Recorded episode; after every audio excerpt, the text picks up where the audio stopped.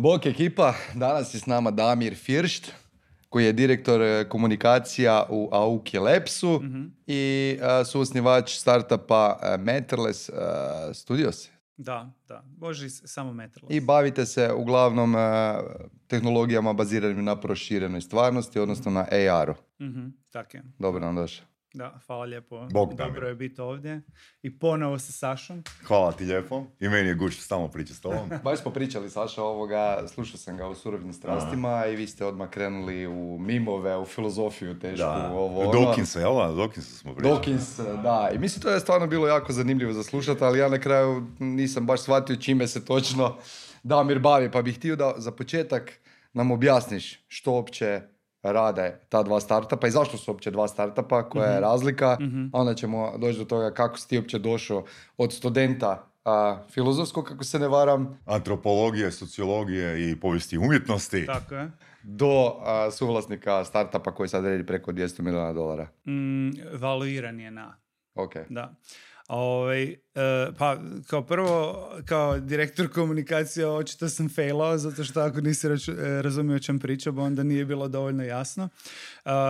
To, to je neka moja pozicija ja sam suosnivač jednog od tih e, startupa, ja sam prije radio u gaming industriji.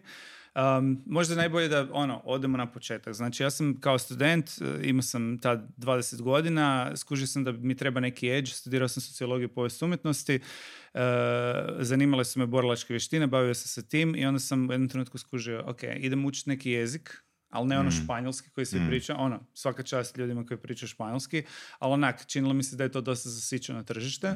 I onda sam se prebacio na japanski, počeo sam studirati japanski i e, dobio sam stipendiju 2008. da odem u Japan, pa sam godinu dana živio tamo. Tamo sam malo vidio neki drugačiji način života i s čim se ljudi bave. E, u to vrijeme sam za svoj studij pisao nekakav, e, mislim, pisao sam diplomski rad o, zen umjetnosti. I o, ne, mislim da taj dio ne znaš.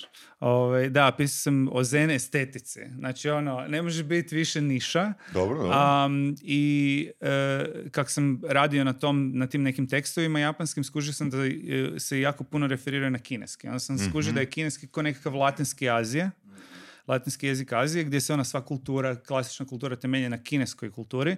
Ja sam rekao, ok, ajde, učio sam japanski šest godina, kao idem probat kineski. I skužio sam da je zato što već znam i jedan azijski jezik, mislim, ono, natucam, ali dok sam živio u Japanu, najnormalnije sam živio na japanskom. Onda sam se prebacio na kineski i prva godina dana e, učenja sam ono, bio jedan od top studenata zato što sam već puno toga imao Baš i ono. znao.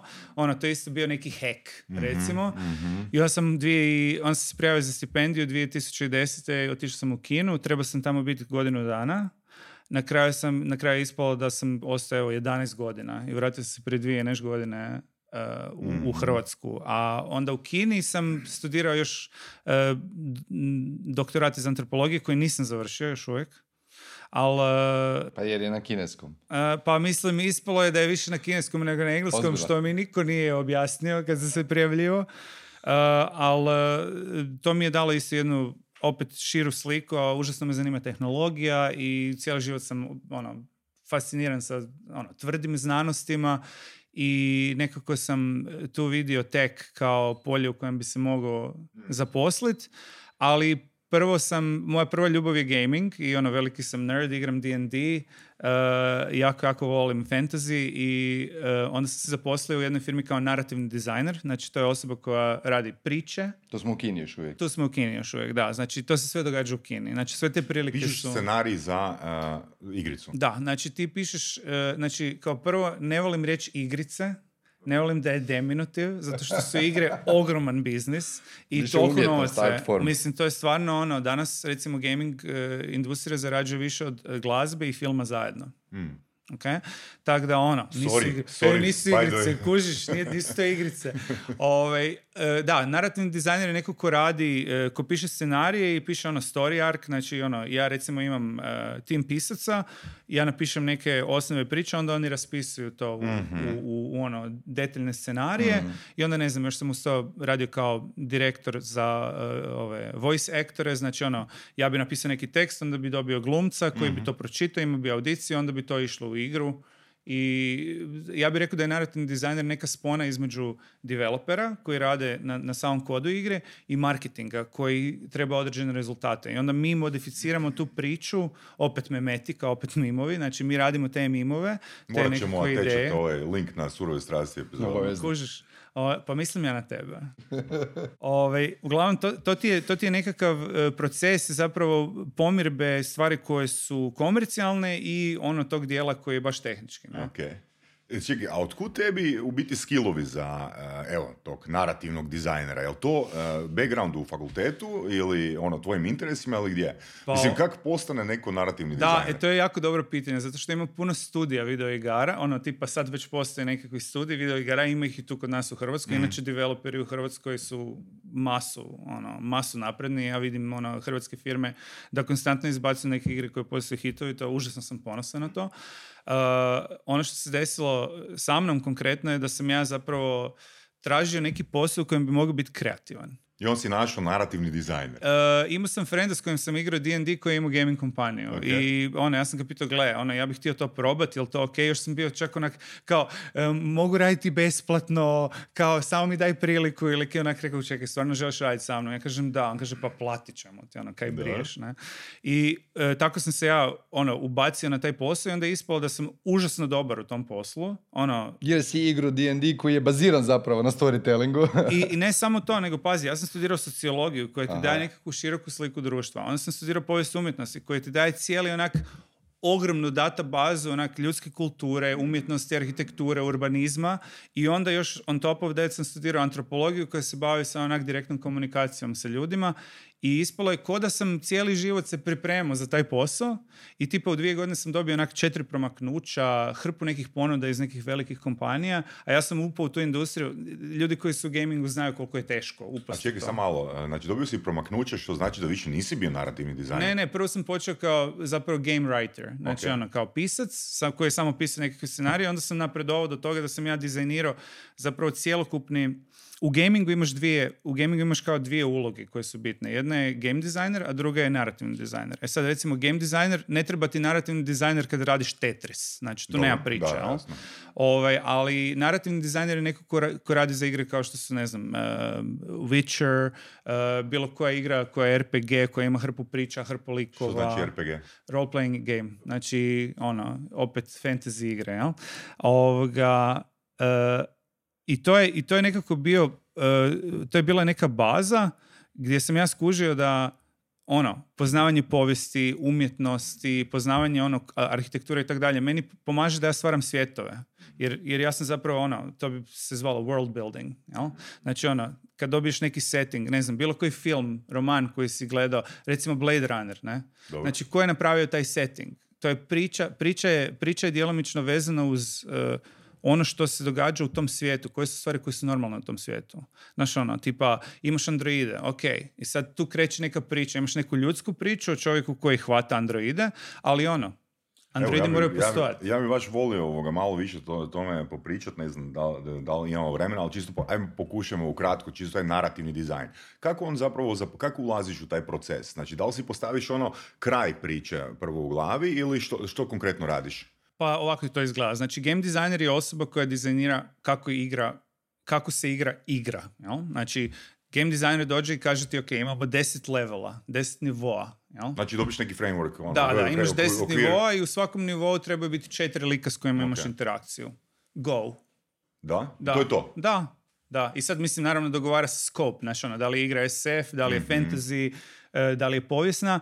Recimo ja sam radio na igri o Mongolskom carstvu, znači radio sam užasno puno researcha o Mongolskom carstvu, o Džingis Khanu, o povijesti mongolske Mhm. civilizacije i onda recimo e, hvataš na netu, pokušavaš naći informacije o tome kako izgledaju određene nošnje, koje su oni oružja koristili. Mhm, I sad, Koliko ti u tome svemu sad može pomoći AI tehnologija? Odnosno AI? ChatGPT? A mislim, to je...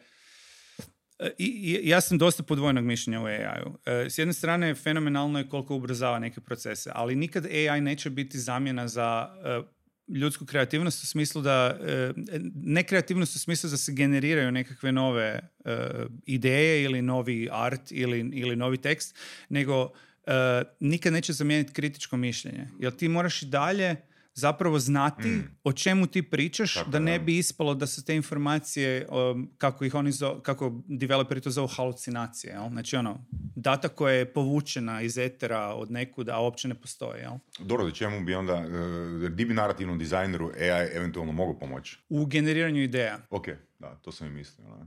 To sam i mislio. Da. Znači ono, nap- napravi mi, e, trebam deset likova u Mogulskom carstvu, neka 50 budu, prijedloga, ne? da, neka budu od ratnika do filozofa i onda, Mhm, znaš, ono, dobiješ to i onda that makes you run with it, ono, onda kreneš od tamo. Znači, AI kao trigger za kreativnost. Pa tako je u većini slučajeva i marketing za sve te AI kompanije e, pozicioniran. Znači, ovo nije end proizvod, ovo je nešto što ti pomaže da generiraš ideje. Mhm. Plus toga, ako sad gledate, pratite ono u medijima, mislim, sav taj AI art izgleda isto. Znači, ono, ti, ti vidi, znači, probaj naći... Tebi. A, ok, ok, ali ono, bilo ko ko je u tom polju, onak, probaj naći neki art koji nema taj neki generički izgled. Mm. Onak, kuži se. Neki vrhunski primjeri ljudi koji se bave, inži, ono, prompt inženjeri, ljudi koji se bave baš ono, inženjeringom tih uh, upita, jel? oni mogu napraviti nešto što je bolje. Ali većina stvari izgleda vrlo, onak, uh, ga, na Gaussovoj krivulji, naš, ono, ovaj dio je fakat jednak. Ne? Pa može ti napraviti bolje, ali će ti trebati više vremena, znači više resursa, tako da možda i nema smisla ulaziti u to. Da, da. A, inače, za tebe sam prvi put čuo kad sam početkom godine krenuo istraživati malo e, firme koje se bave nekakvim naprednim tehnologijama u retailu, jer e, u to vrijeme je negdje ovoga chat GPT baš postao popularan, znači ne samo a, ajmo reći, sad smo pričali o gamingu, nego čak i u e-commerce se dosta koristi za kreiranje, ne znam, blog postova, generiranje e, ideja i tako dalje. A, I ovaj, zbog toga smo odlučili da tema naše konferencije ove, ove godine bude Humans vs. Machines. A, to simbolizira zapravo neki novi svijet u kojem će prevladavati AI tehnologije, ali isto tako tu se možemo dotaknuti ovih drugih svjetova kao što su AR i VR. Pa ajmo malo sad više o tome pričati. Znači, Može. AR, ja osobno isto nisam znao a, koje su mu a, mogućnosti.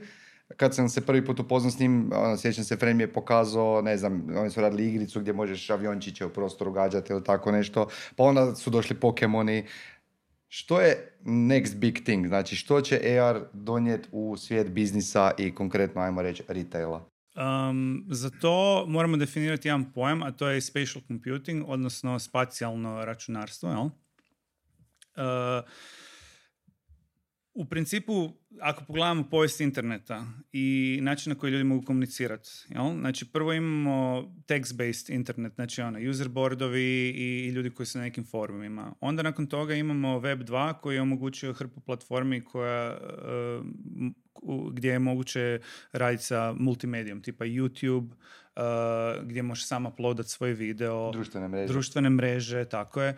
I ono, e, sad, i, tu se već desio jedna, jedan pomak od toga da ljudi koji rade web sajtove više nisu samo developeri, nego imaš ono JavaScript, pa onda možeš sam nešto složiti, pa onda sad imaš tipa hrpa servisa gdje ne moraš uopće znati kodirat da bi napravio website i tako dalje. Sljedeći korak je ulazak interneta u prostor. Znači, e, mi ćemo imati elemente koji se nalaze u fizičkom prostoru. E, možemo to zamisliti kao nekakve spacijalne notacije, kao postite koje umjesto da Mhm. ljepiš na zidove, ti njih ostavljaš u prostoru i konzumiraš ih kroz uređaj koji ima kameru. Znači Mhm. to može biti mobitel ili za par godina to će biti naočale. Sad prije par mjeseci je izašao Vision Pro, znači Appleov, e, Appleov e, prvi, znači ono kako nije izašao tek je najavljen, jel tako? M, Mislim, e, najavljen je i distribucija je već krenula i u prvom mjesecu sljedeće godine će jako puno, e, Da. zapravo stotine tisuća headsetova će biti šipane. E, neki developeri već dobivaju early access, to je jako bitno za nešto što ima veze s memetikom, što, ćemo, što ću vam kasnije reći, jel? ali ono što se desilo je da je Apple izašao sa tom svojom sa tvo- tim svojim headsetom za koji mi svi već znamo, koji smo u prostoru, već se to očekuje 7-8 godina. I ove godine kad se desilo na ovoj e, developer konferenciji koja se događa svake godine, kad je e, Tim Cook rekao kao one last thing, also one last thing. To je Steve Jobs svaki put rekao kad bi predstavio neki novi proizvod. Znači, mi smo imali e, u firmi live viewing, znači mi smo svi zajedno gledali, mislim svako gdje god je bio u svijetu, ja sam bio ne znam u Švedskoj, neko drugi je bio u Hong Kongu i gledali smo to i ona kao da, još 40 minuta do kraja, to je to, sad ću, sad ću pokazati taj novi komad tehnologije. Znači, Vision Pro headset je, e, znači, nova vrsta uređaja koja tebi omogućava da projeciraš digitalne sadržaje u prostor i imaš interakciju sa njima. Ako pogledaš svojim očima, znači to se zove gaze detection, ako pogledaš u neku ikonu koja se nalazi u prostoru, ona ti se izaštrava i ti nju izabireš samo time što si pogledao u tom smjeru. Mhm. Imaš recimo gesturalne komande kao što je ovo sad za vaše slušatelje, ja trenutno sad em, I znači, gledatelje. i gledatelje, jel? Znači ono, e, ja sa svojim palcem idem po svojim kažiprstom naprijed nazad i to će biti nešto kao scrollanje u Ok, prostoru, jel? ok. Znači ono, ja kad, e, ja kad dotaknem sa svojim palcem svoj kažiprst, tapnem, onda će to otvoriti neku aplikaciju. I to sad već radi, jel? Mhm, Znači to je, to je proizvod koji su oni napravili. Oni su otvorili jedno cijelo novo tržište Mhm. i to je zapravo tržište spacijalnog računarstva i šta je najbolje, oni to nisu predstavili kao AR naočala, nego su oni rekli this is our first spatial computer. Okay? Sad šta ja iz tog čitam? Ja iz tog čitam da je spatial computing za njih nešto, nisu govorili o AI-u, znači nisu spomenuli niti jedan buzzword eh, koji je ove godine aktualan, nego su spomenuli spatial computing. E sad, Auki Labs, firma znači, za koju ja radim, eh, mi smo spacijalna spatial computing company i mi smo bili, mi smo osnovani 2019. godine.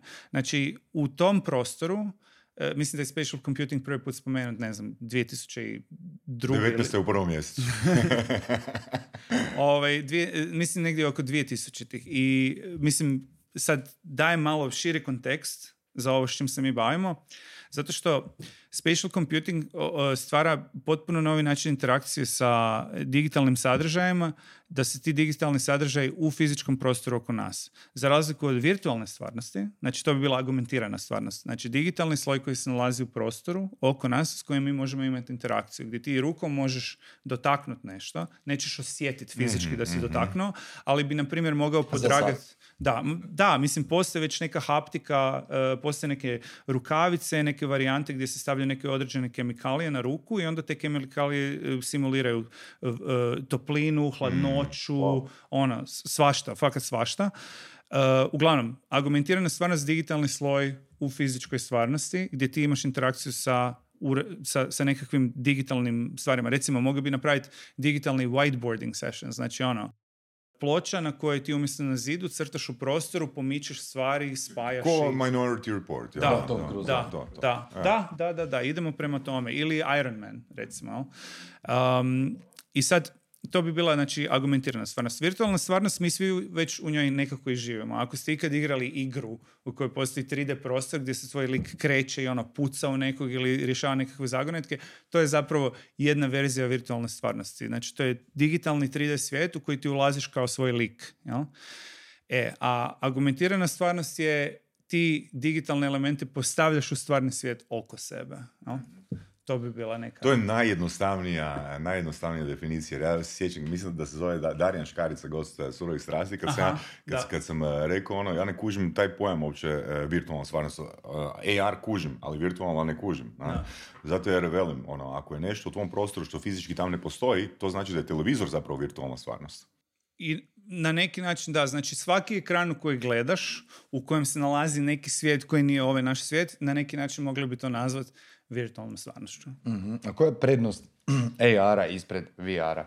Pa ovako, a, mi smo mogli ovaj intervju odraditi preko Zooma, jel tak?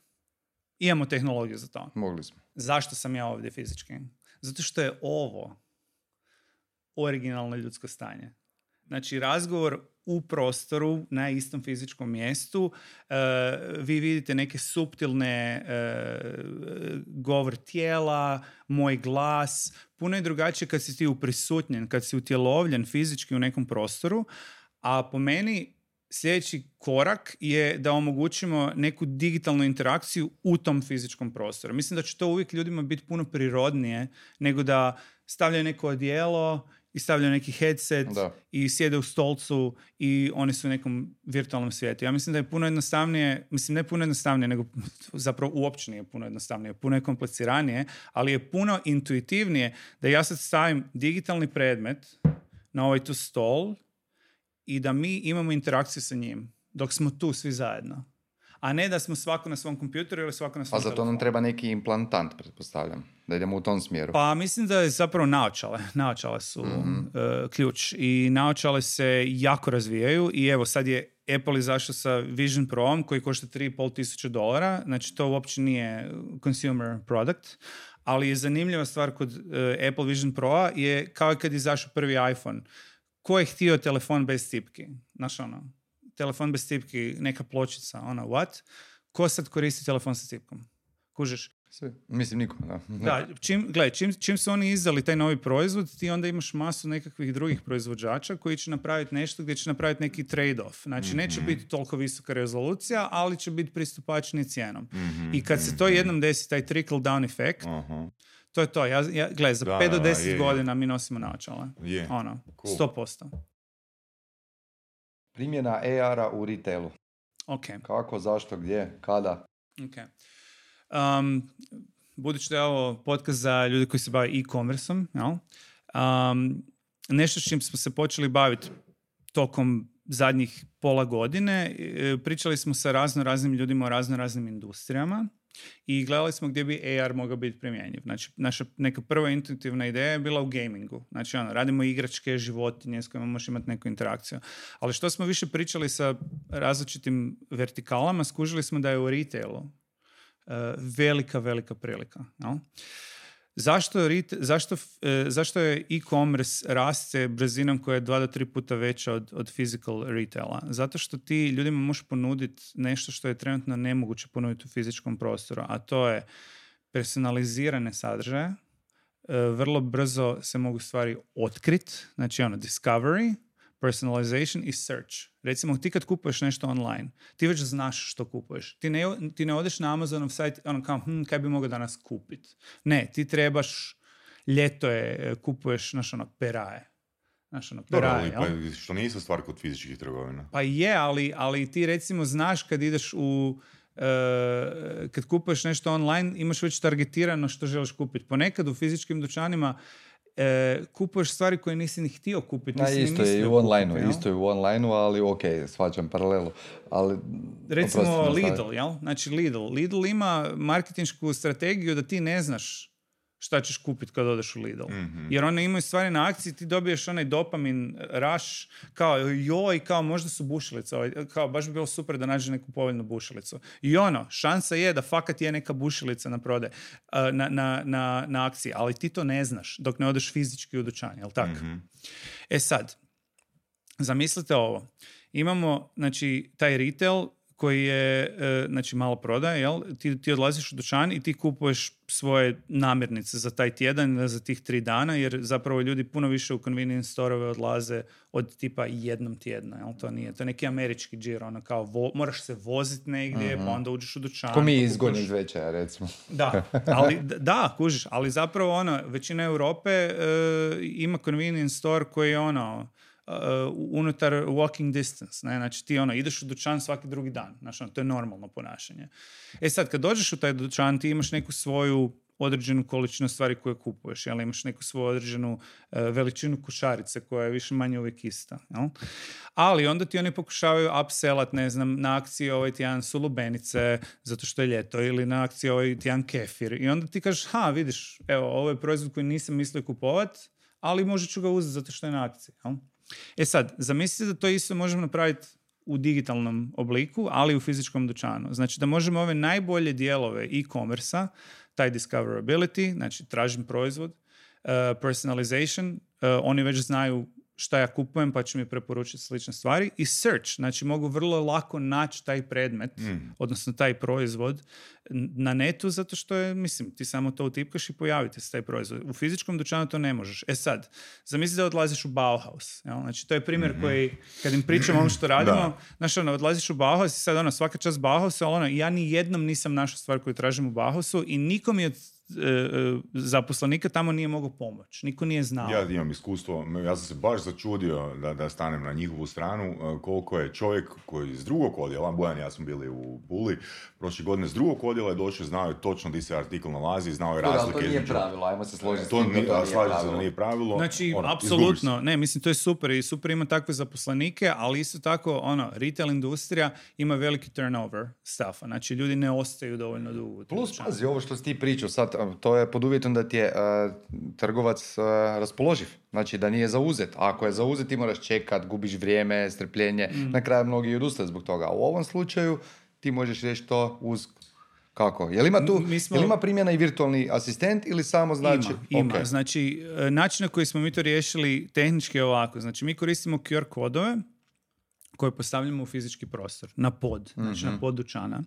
I oni su svakih nekoliko metara ili su na nekim određenim policama e, koje uvijek imaju iste vrste proizvoda, tipa recimo e, dairy products, ne, znači mlijeko, sir i tako dalje. I tamo se nalazi nekakav QR kod koji je na podu. E sad, ti kad dođeš u taj dućan, ti možeš skenirati bilo koji od tih QR kodova, znači na bilo koje mjesto, oni su svi povezani kao u jednu digitalnu sobu, možemo to zamisliti kao digitalnu sobu. I ta digitalna soba, ona ima precizno pozicionirane proizvode. Znači ti jednom kad e, napraviš tu digitalnu sobu kao neko ko je staff member, jel? znači neko ko je zaposlenik, ti samo dodaješ tegove, znači kao spacijalne, ko post notove, mlijeko je ovdje, lubenice su ovdje, e, proizvodi za čišćenje su ovdje. I ti Ok. kad uđeš u taj dućan, ti skeniraš QR kod i ti upišeš što želiš naći. Mhm. I on tebi pokaže strelica na podu. Kako Vodite. da dođeš, kako da dođeš do toga Brutalno. i vidiš u daljini, naš ono, ne znam, lubenice su 34 metra u ovom smjeru. Mhm, jel? mhm. E, mi smo napravili sustav koji omogućava da ti staviš te notacije, znači to može biti tekst, to mogu biti slike, to mogu biti videi, to mogu biti 3D predmeti koji su u dućanu, u fizičkom prostoru, koji te navode prema Jasno. što, E, što god trgovac želi Meni je to fakat wow, uh, ali nekak moj stav na temelju onoga što sam naučio u surovim strastima je jel to, uh, jel, jel će ta aplikacija biti u apsolutno svim trgovinama na svijetu, jer je onak, ili Kroz će biti, 10 ili će biti, ili će biti ono, aha, sad će Konzum ili Lidl kupiti tu aplikaciju. Jer velim, ovaj dio di, di svaki ovoga retailer treba kupiti aplikaciju, mene veseli iz razloga jer ono, Pogotovo u SAD-u, ono, di ljudi onak ipak više, znači se kre- kreću od nas, odnosno više putuju, više ono, komjutaju i njima je zapravo shopping i iskustvo u konačnici. Jer imamo primjer ovoga konkretno Čolaka koji e, je imao neki pilot od desetak jedinica u Walmartu, e, a način na koji je ušao u Walmart, jer je Walmart napravio istraživanje e, svojih mušterija da zapravo žele jest nešto što se nabode ovoga gore na kolica dok oni imaju iskustvo shoppinga. Pa, e, po meni je retail industrija, znači, e, e, velika, ono, znači, retail industrija je ogromna, ja ne znam koliko trilijuna dolara vrijedi, ono, puno, ne znam, mislim da je oko 300 trilijuna dolara, nek, neke sulude cifre.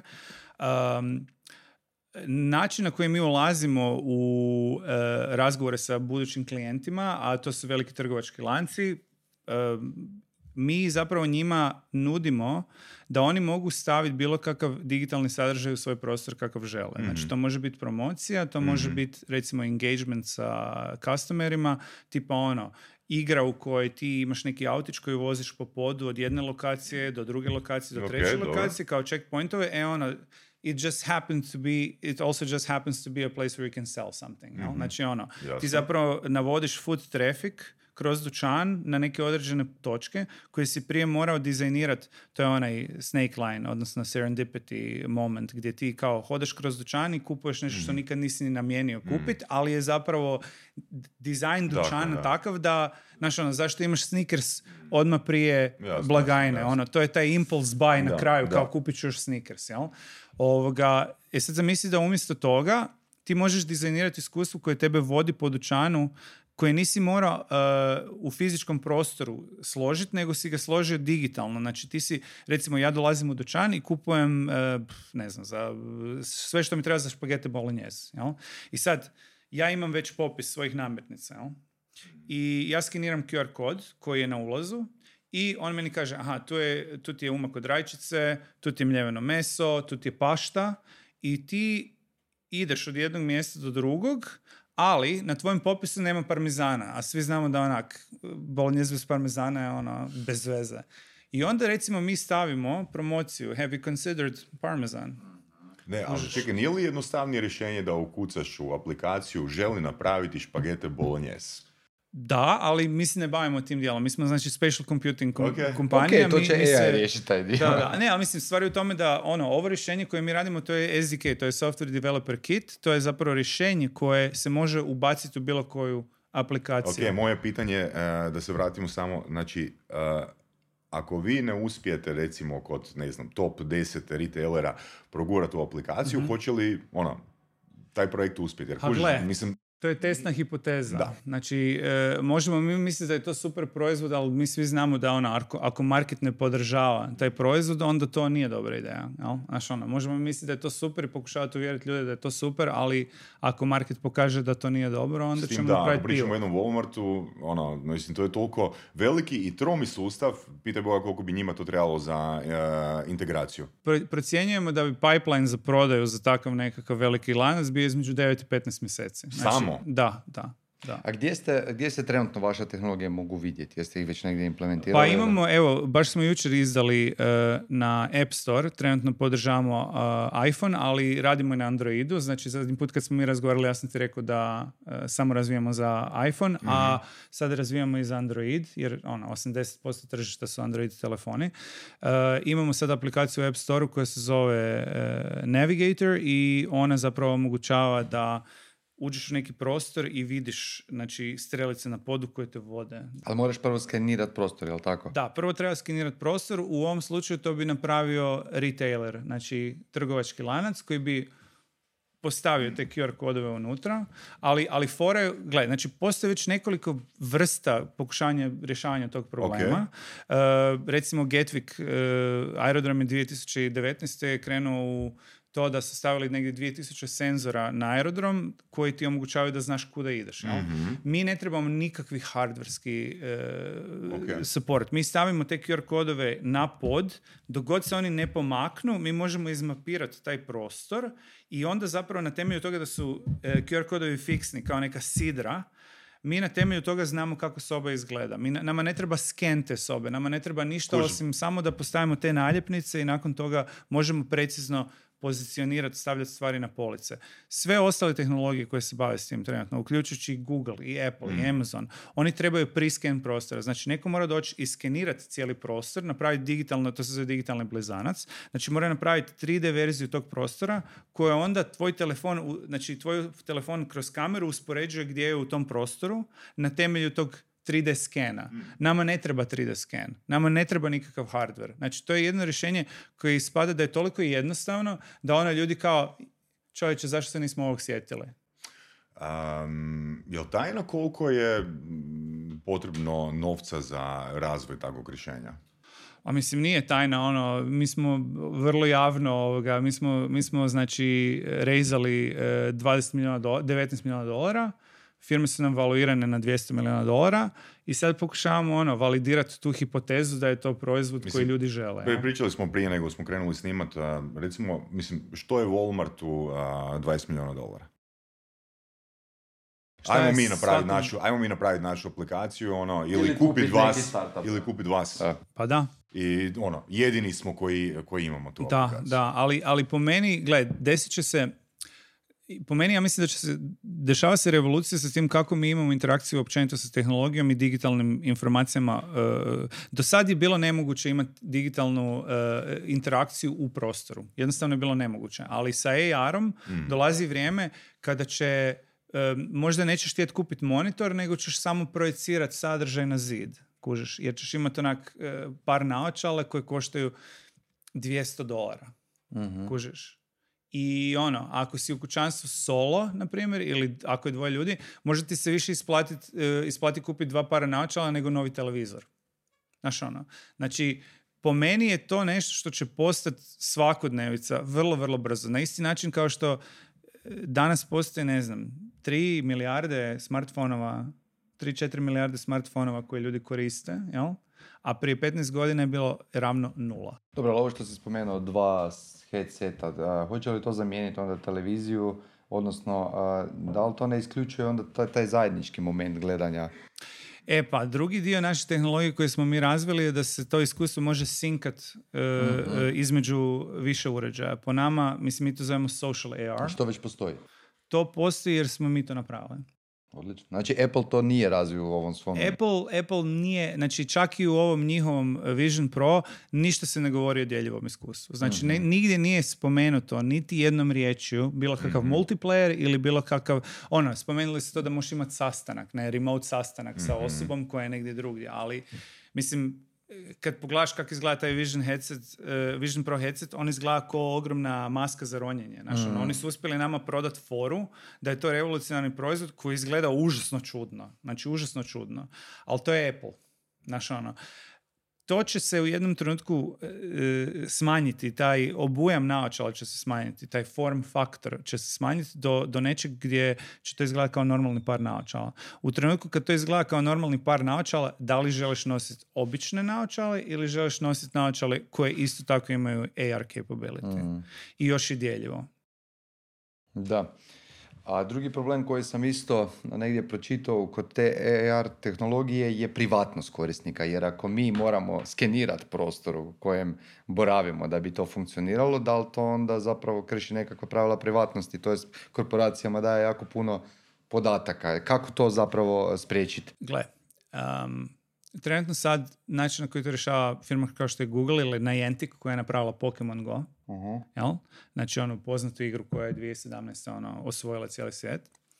Oni trebaju sken tvog prostora. I ti ako želiš koristiti njihov... Oni ti kažu, gledaj, nema frke, stavit ćemo mi u tvoju spavaču sobu naš, ono, 3D skulpturu, samo nam daj cijelu svoju pristup tome kako izgleda tvoja spavača soba. Gle, ne moraš. Znaš, ono, onda nećeš imati to iskustvo. Isto kao što je Gmail besplatni servis, ali mislim, šta je tu besplatno? Besplatno je to da ti koristiš email, a oni imaju sve podatke o tvojim shopping navikama i tako dalje. Naše rješenje je privacy preserving. Znači, mi smo zapravo krenuli od toga da e, probamo riješiti problem privatnosti zato što ne želimo da ogromne korporacije i taj ono surveillance capitalism koji je sad postao normalan bude dio e, onoga što mi želimo izgraditi. To ima puno veze sa našim vrijednostima. Znači, ono, zašto taj tehnologija uopće treba postojati? Ono, kako možemo izgraditi nešto što omogućuje ljudima da imaju pristup svojim vlastitim podacima. I mi smo razvili ne samo AR rješenje, nego smo razvili i backend rješenje, odnosno razvili smo nešto što se mislim, ljudi koji se bave e, ono, networkingom, odnosno koji se bave sa, sa, sa mrežnim računarstvom, e, znaju da većina tih podataka mora ići na neki server. Jel? Znači, to je, znači, ta tvoja soba, ona je negdje na nekom serveru storana i ti nju moraš povući sa servera na svoj telefon i onda isporediti, kužiš kako izgleda tvoja soba sa tim što ti gledaš sa nekog servera gdje neko ima znači, cijelu tvoju sobu skeniranu. Jel? Mi smo riješili, mi smo to riješili na idući način. Mi smo odlučili zapravo povećati e, frekvenciju prijenosa podataka, ali umjesto toga da tvoj podatak se povuče sa nekog servera, recimo, ne znam, sa Amazon Web Services servera koji je najbliži nama tu, ne znam, mislim u Berlinu, jel? Ti zapravo kad imaš taj server koji je u Berlinu, tebi trebaju milisekunde da on povuče podatke od tamo, ali to je puno, puno sporije nego da imaš lokalni server koji je možda u tvojoj sobi ili u tvom gradu. I mi smo izgradili rješenje koje nama omogućava da bilo tko tko ima nekakav uređaj koji je povezan na internet i ima više od 64 MB rama, postaje mini server na kojem se čuva čuvaju podaci o tome šta se događa u toj sobi. E sad, mi kao firma koja radi to rješenje nemamo pristup tim podacima. Mhm.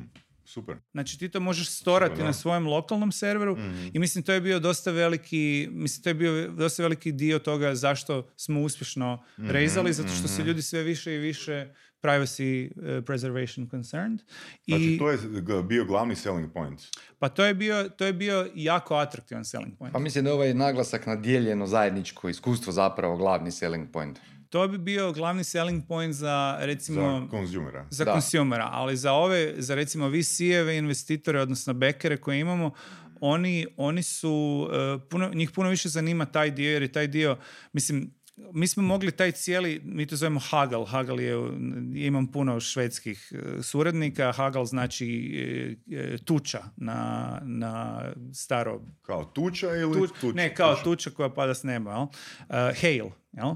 Ovaj, oni su zapravo ti koji su htjeli napraviti to privacy preserving rješenje i onda kad smo to uspjeli, onda smo skužili, ok, ovo bi mogli prodati kao još jedan startup. Samo to rješenje, mhm, ali, mhm, ali mhm. ne možemo više spin outat više vertikala trenutno. E, tako da smo to, to je dio backend rješenja za e, lokalne AR iskustva. Um, razlozi zbog čega bi to rješenje retailer, uh, vraćamo se na onu mm aplikaciju, znači zašto bi to retailer trebao kup, uh, htio kupiti? Prvo, znači smanjuju se redovi, jel tako? Uh, brže se sve ono, brže se sve odvija na fizičkoj lokaciji. Povećava se košarica. Povećava se košarica, ona dolazi, ali opet oni imaju podatke o, o svim kupcima, jel tako? Da, koji koriste tu aplikaciju. Da, Što se danas ono radi isključivo ono, na dobru volju, ono, hoću li dati karticu određenog retailera ili neću. mm I treća stvar, znači možemo smanjiti e, radnu snagu jer imamo virtualne asistente.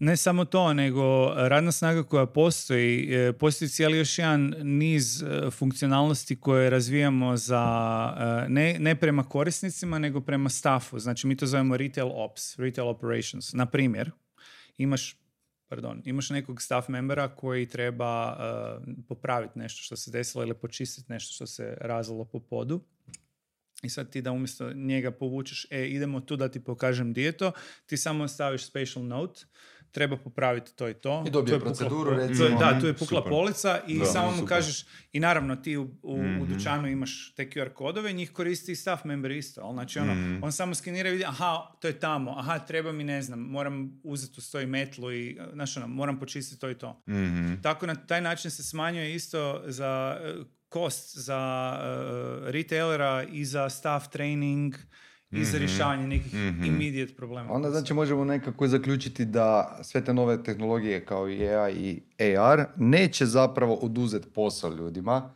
nego će im olakšati posao, jel tako? Pa, s obzirom na to, mislim, ja ću biti malo više skeptičan na tebe, um, jer ono, use case-ovi koje smo sa tim, o kojim razgovaramo sa tim retailerima, je da ono, njima je velika glavobolja to da, kuš, mislim, to je minima, plaća minimalac, ne, ono, neko ko radi taj posao, to baš nije nešto, neki super mhm. plaćan posao.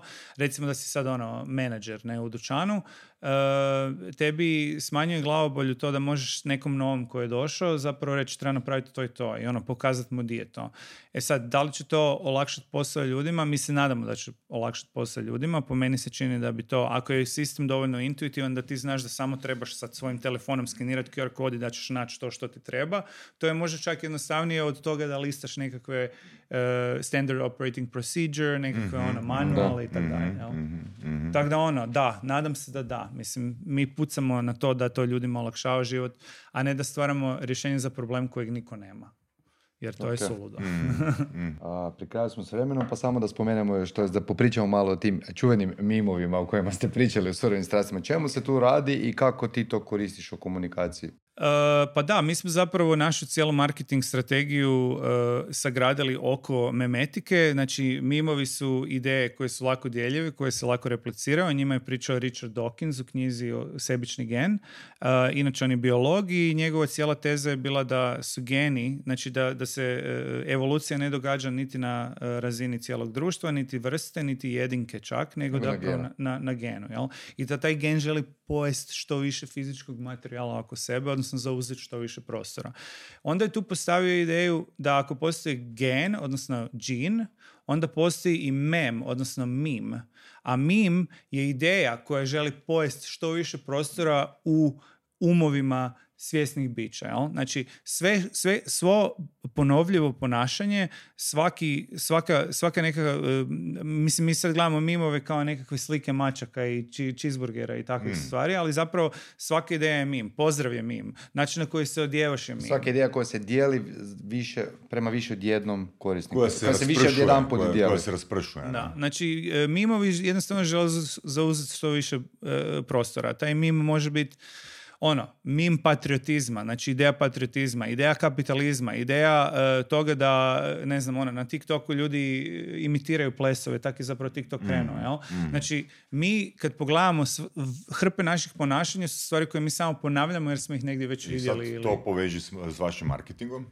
E sad, znači način na koji mi radimo marketing je da pokušavamo e, generirati neki mim koji bi bio vrlo, ja- vrlo, vrlo lako pamtljiv i dijeljiv. Znači, e, Vezano na to, a, znači Metreless je puno pamtljivije ime nego... Auki Labs. Auki da, Labs. Da, da. Ali Auki, recimo Auki je runa, odnosno prvo, e, to je prvo slovo staronordijskog alfa, alfabeta i Auki znači promijeniti, odnosno argumentirati. No, ne, to je super, ali nije memetično ko Nije Metreless. memetično jer sam ti morao dati scaffolding, morao sam ti dati podlogu, jel? A Meterless, mi smo zapravo izabrali ime Meterless za, za, za naš brand koji radi digitalne igračke i životinje, zato što smatramo da bi Meterless mogao postati pridjev koji ljudi koriste na isti način kao što kažu googlao sam kako da dođem ovdje.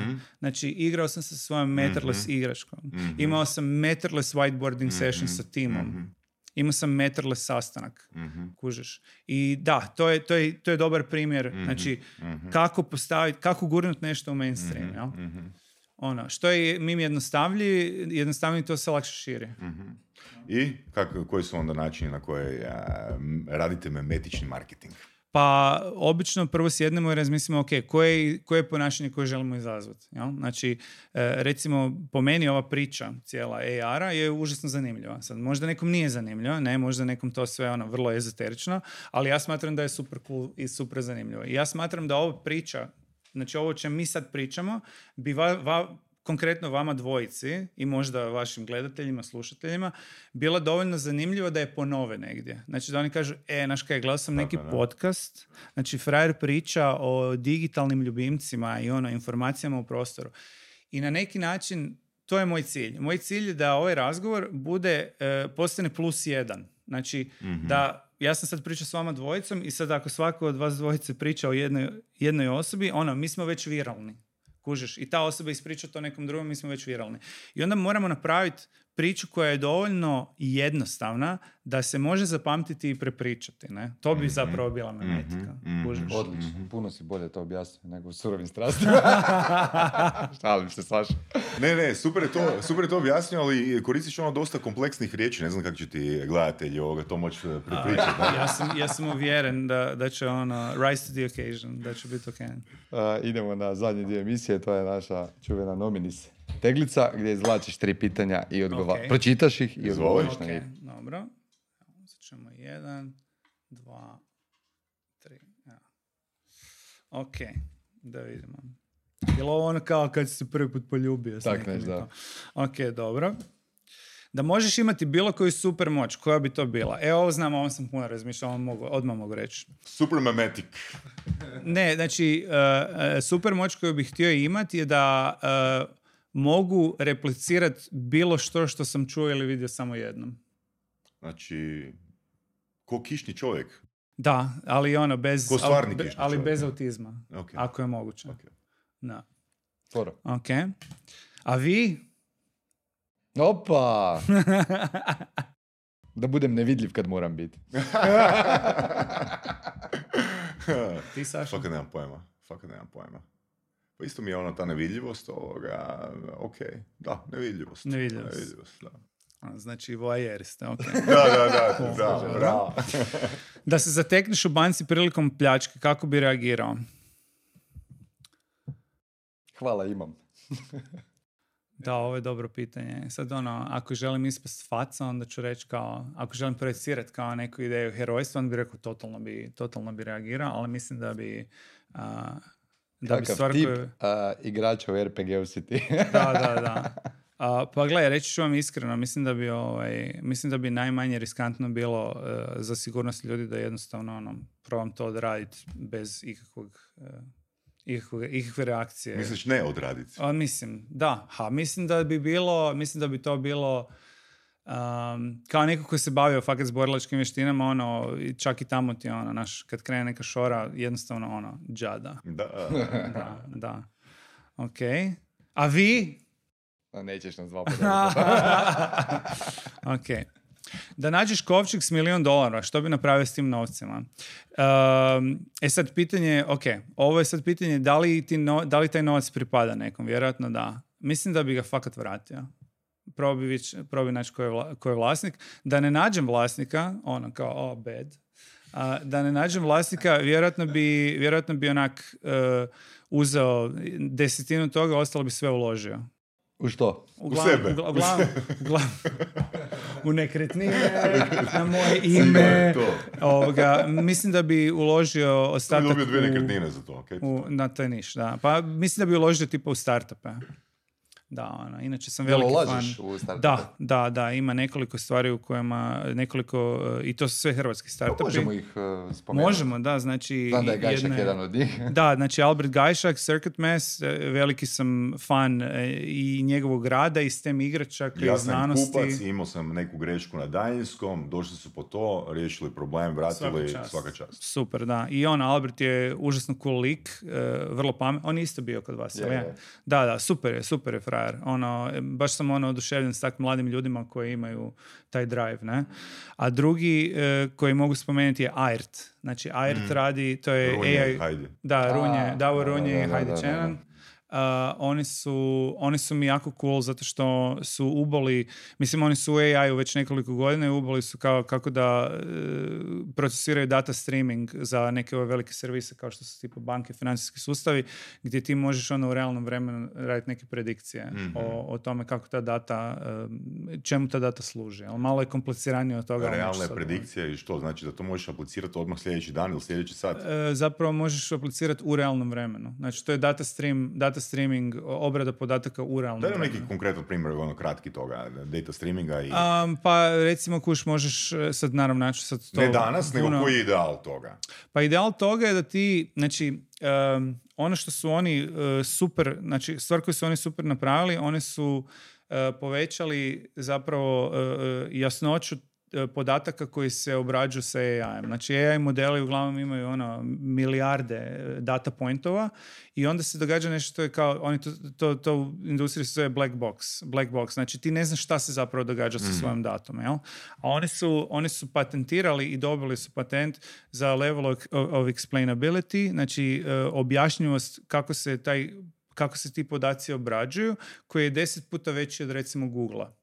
E sad šta to konkretno znači? To konkretno znači da je pod broj 1 puno jasnije kako se ta data obrađivala, a broj 2 zahtijeva puno manje computing power, znači manje struje, mm manje, znači doslovce ono manje compute, manje, manje uh, obrade podataka uh, energetski. mm I to je, to, to, to je jedna velika prednost, a za ostatak pitajte njih. A ovaj dio sa primjerom kak, kak se može ono pa, recimo, odmah aplicirati recimo, u realnom vremenu. Recimo mogu bi, mogu bi korisnicima uh, ono, recimo bankovni računi, mogu mm. bi gledati kako ljudi uh, troše novac, na šta troše novac i kako se eventualno ti podaci mogu uzeti za stvaranje nekih novih financijskih proizvoda. Okay, dobro. Mislim da je dosta dobra sugestija da pitamo njih, pa bi mogli i njih ovoga, ugostiti uskoro. Hvala ti Damir na užasno zanimljivom uh, Užasno zanimljivom. uh, I svakat uh, super tema, a vi, dragi gledatelji i slušatelji, uh, ako vas zanimaju nove tehnologije, uh, Krog Commerce 29.9. na Ekonomskom fakultetu u Zagrebu, Early Bird prodaja do 1.9. Nadam se da se vidimo. Ćao. Bog, bog.